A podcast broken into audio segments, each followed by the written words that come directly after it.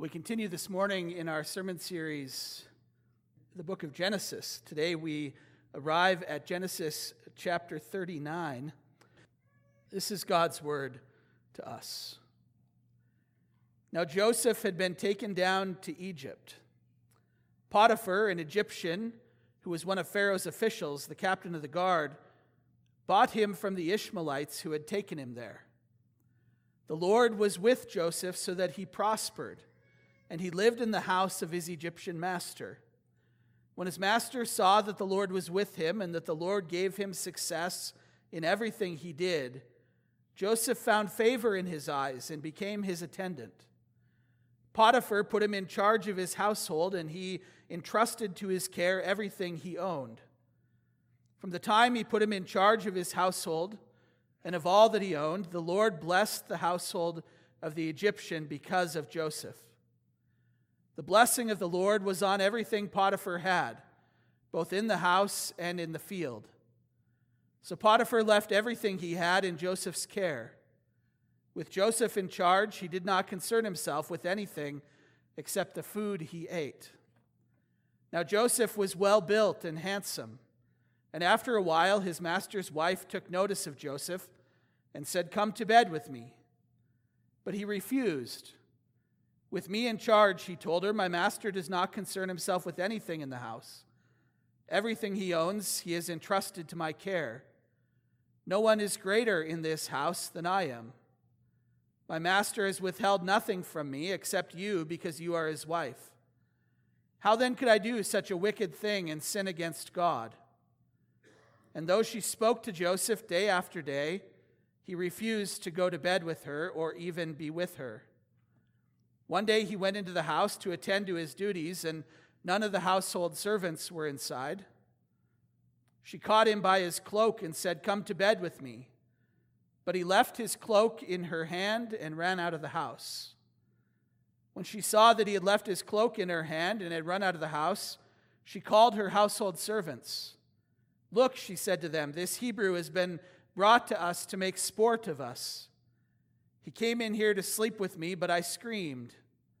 When he heard me scream for help, he left his cloak beside me and ran out of the house.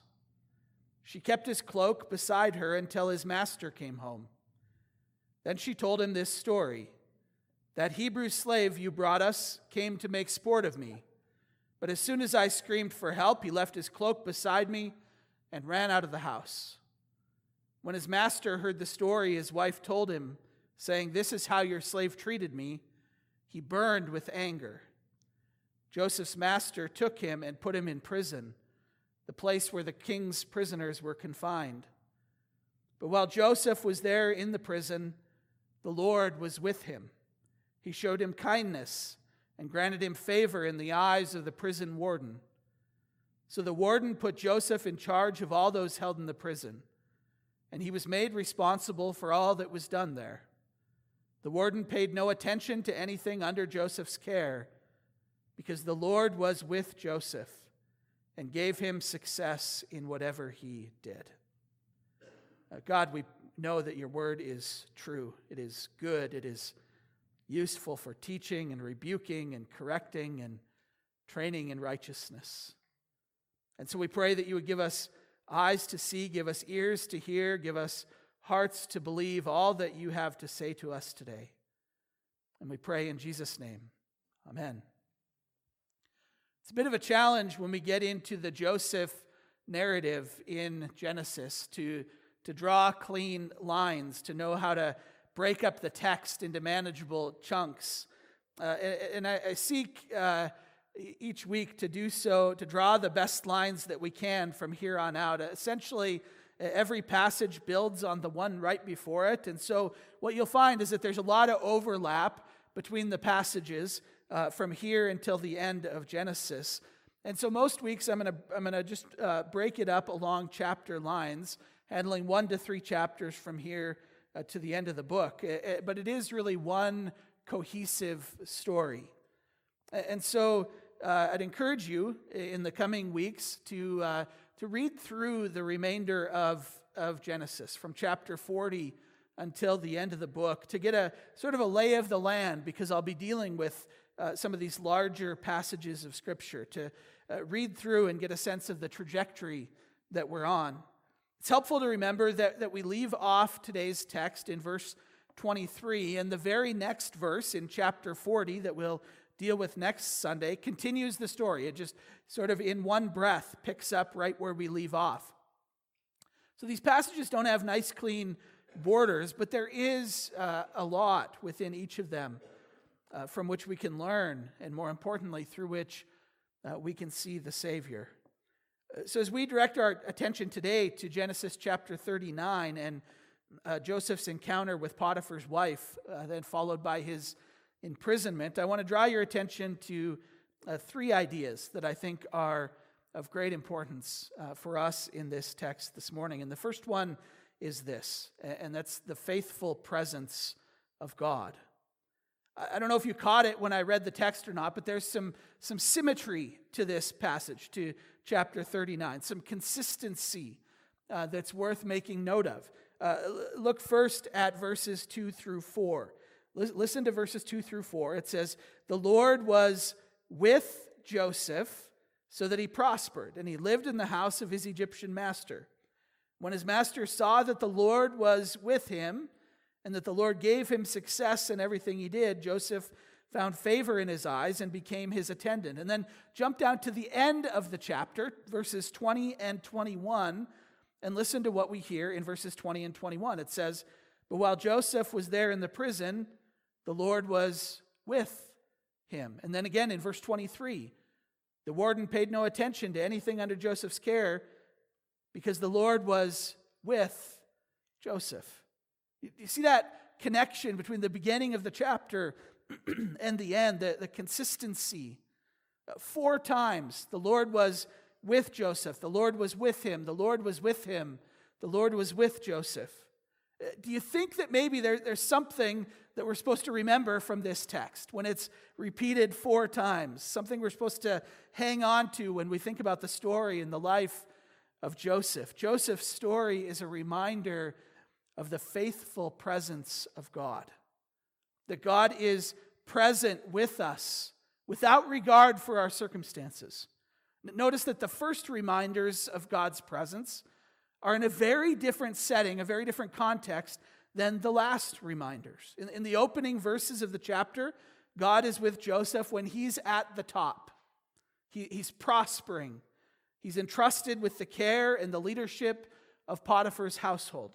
This is quite the ascension, if you think of it, from the bottom of the, of the cistern uh, back home to suddenly a, a position of power in one of the most significant empires in the history of humanity. Uh, but by the end of the chapter, the tables have turned. And we'll talk more about those events in a minute, but I think it's important to see this consistency of God's faithfulness, his faithful present, uh, presence, despite the change, the drastic change, really, in Joseph's circumstances. The chapter ends with Joseph in prison, but with the exact same language that we had at the beginning that the Lord was with him. And we, of course, live with this promise as well. One of the prevailing themes throughout the Bible is the reality of God's presence among us as a source of, of comfort, a source of hope. God is not distant and disconnected, but He is present among us. And perhaps the most important part of this promise is that our circumstances, our location, our present situation doesn't impact the reality of God's presence among us. We take great comfort in the fact that God was present with Joseph during his times of success in Potiphar's house and during his times of, uh, of suffering in prison. We see in the story of Joseph the faithful presence of God. But we also see the cost of obedience. Joseph, at no fault of his own, finds himself in an impossible situation. Pursued by the wife of his boss, he resists her. He tries to reason with her, but in verse 10, we find that she persists day after day. Joseph was an attractive man, the text tells us, and she wouldn't give up. And so one day, when no one else is around, she makes her move again and she grabs onto his cloak. And Joseph is, is so committed to obeying his God that, that he runs away and leaves his cloak behind. But, but that, uh, that uh, unrequited lust finally catches up with her, and she decides that if she can't have Joseph, she will have him sent to prison. It's exactly what she does.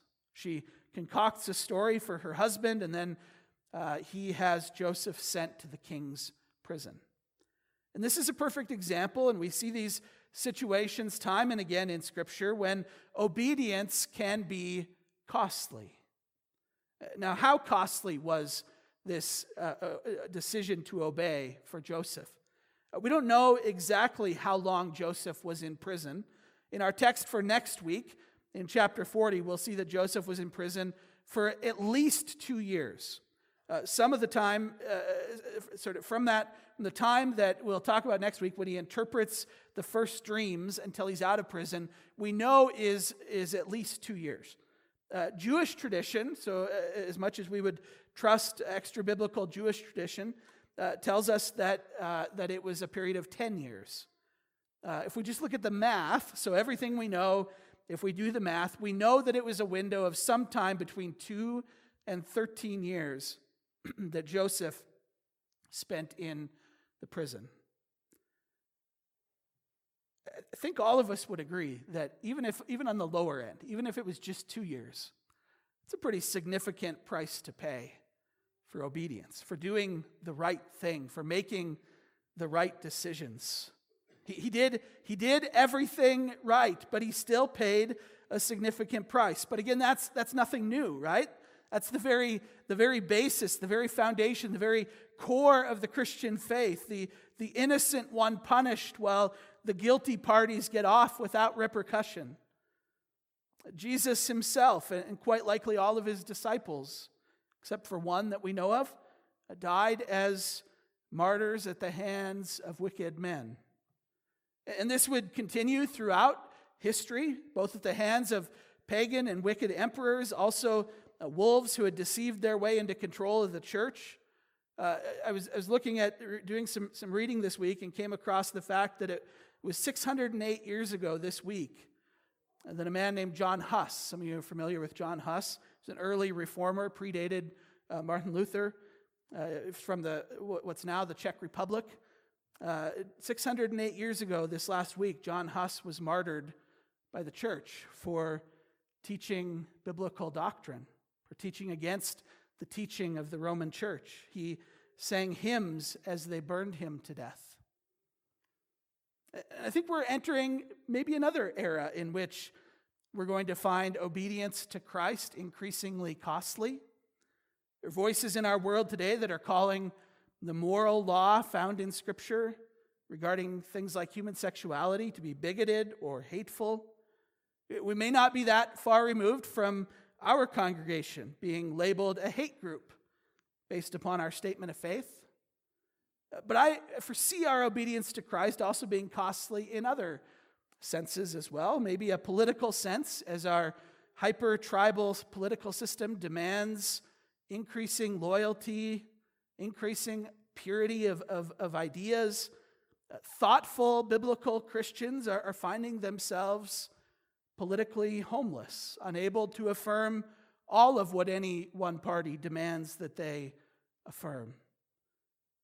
But I think there are other areas regarding the costliness of obedience that are nothing new at all. To live in obedience to Christ means that He has control of our schedule, our bank account, the, the places we invest our time and our energy, the things that we say yes to, the things that we reject. Luke chapter 6 tells us, in, in what are often, uh, for many of us, haunting words, uh, that a tree is known by its fruit. And so the question before us when we talk about obedience is what kind of tree am I according to my fruit? Am I charitable, loving, gracious, kind, peaceful, hopeful, joyful, generous? Or, or, do I look exactly the same as a, a world that doesn't know Jesus, but maybe with a few less cuss words. Obedience is, is costly, at least biblical obedience. It, it, certainly encompasses morality, but oftentimes when we think of obedience, all we think of is morality, but that's not how Scripture speaks of obedience.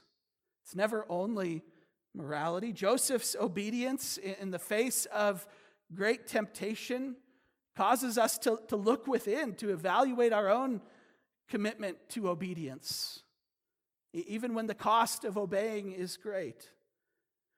But of course, it also reminds us, and, I, have I've mentioned this in almost every sermon when we've mentioned Joseph, it also reminds us of the one to whom Joseph points us.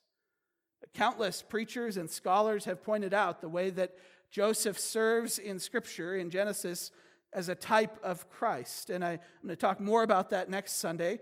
Uh, but as I mentioned several weeks ago, when we talked about Joseph being sold into slavery, he is pointing us forward uh, to the Savior. And of course, we know that Jesus himself was faced with great temptation, but that he triumphed over the tempter, but, but not before that tempter, that father of lies, had a good laugh at the costliness of Jesus' obedience. Joseph's temptation and obedience reminds us that Jesus overcame temptation and then overcame the tempter. One more idea that I want to share with you from our text this morning, and that's uh, the reality of God's favor. The reality of God's favor. Just like the, the presence of God, that the favor of God plays a strong role in both the beginning of our text and the end of our text. Uh, let's look first at, at verse 2. The Lord was with Joseph so that he prospered. And he lived in the house of his Egyptian master when his master saw that the Lord was with him and that the Lord gave him success in everything he did, Joseph found favor in his eyes and became his attendant. Potiphar put him in charge of his household and he entrusted to his, his care everything he owned. From the, the time he put him in charge of his household and all that he owned, the Lord blessed the household of the Egyptian because of Joseph. The blessing of the Lord was on everything Potiphar had.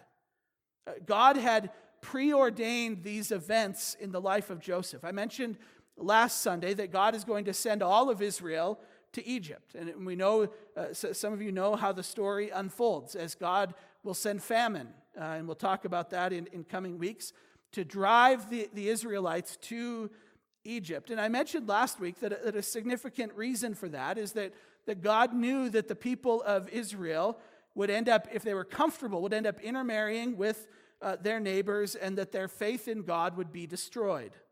And so he was arranging for them to be sent, to be forced into Egypt. Uh, and so we shouldn't be surprised at, the, at, Joseph's success when he ends up in Egypt. Uh, we shouldn't be surprised at the favor that he experienced because God was orchestrating all of this in the first place. But we also see God's favor with Joseph after he's thrown into prison. Notice verse 20. But while Joseph was there in the prison, the Lord was with him. He showed him kindness and granted him favor in the eyes of the prison warden. So the warden put Joseph in charge of all those held in the prison, and he was made responsible for all that was done there. The warden paid no attention to anything under Joseph's care because the Lord was with Joseph and gave him success in whatever he did. God uh, gave favor to Joseph. Now, you might be wondering, and, and rightly so, if it's really favor when he's still imprisoned. Is it really God's favor to end up in prison for at least two, maybe up to, to 10, 11, 12, 13 years? Is that really what we would call favor from God? And, and that's a good question. And what we discover here and, and everywhere in the scriptures, really, is that the gospel, the good news of Jesus, redefines our understanding of what it means to be favored by God. Uh, I want to say that again because it's so important for us. The, the gospel redefines our understanding of God's favor. I, am hesitant to use that word favor because it's, it's a word that's been misunderstood and abused by so many Christians, especially uh, especially uh, money loving TV preachers. Uh, but our text uses the word, and so, so I want to give it the proper context through which we can understand it. When we hear the word uh, favor in a context like this, we often just automatically substitute the word favorite, right? But we don't want to do that here. The, the favor of God, both before and after Joseph's imprisonment, is always rooted, it always has its foundation in God's goodness and grace and salvation and plan to redeem the world. If this wasn't all part of something bigger, if this, if, this, if the individual events of Joseph's life weren't part of something more significant, uh, this, nobody would care about this story, right? That there may have been temporary success, but it would be lost to history uh, because it wouldn't be true favor if it, if it, if it didn't have some sort of, uh, of larger significance. You see, the gospel of Jesus says that Jesus came, that he met our greatest need, our most significant problem, and that there is nothing left for us to do.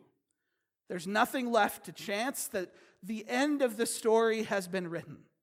And here, here's the best part the gospel says that the end of the story is written in our favor when we are in Christ. Romans 8:28 uh, words it this way, maybe a verse that some of you memorized in Sunday school as kids. Romans 8:28 says, "And we know that in all things God works for the good of those who love him, who have been called according to his purpose." Uh, for those of us who are trusting in Christ, God promises that in all things, in every situation, He is working for our good, even when it doesn't make sense, even when we can't comprehend how this could ever be good. God's word promises that in all things, God is working for our good, even when we're in the cistern, even when we're in the prison that God is working for our good. That's the promise of God. Why? Because the end of the story is written. Because, because God has already decided how Joseph's situation is going to resolve itself and how our situations are going to resolve themselves. The ending is written and the ending is good, and it's guaranteed. Martin Luther expressed it uh, this way in his most famous hymn.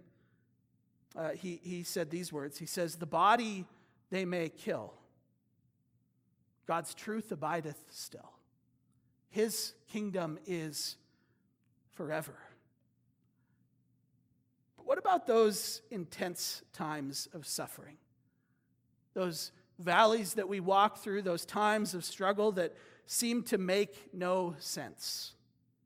God uses seasons of intense trial and suffering uh, to lead us into more resolute faith, to teach us to depend wholly on Him, and, and, and to prepare us, to, to prepare us to, to follow Him, to serve Him wherever He leads us. When our, when our lives are, are part of God's mission, when we see our lives as part of God's larger mission to save and redeem the world, when, when our lives are enveloped in the mission of God, when, when we give ourselves to, to His leading and His purposes, no suffering is in vain.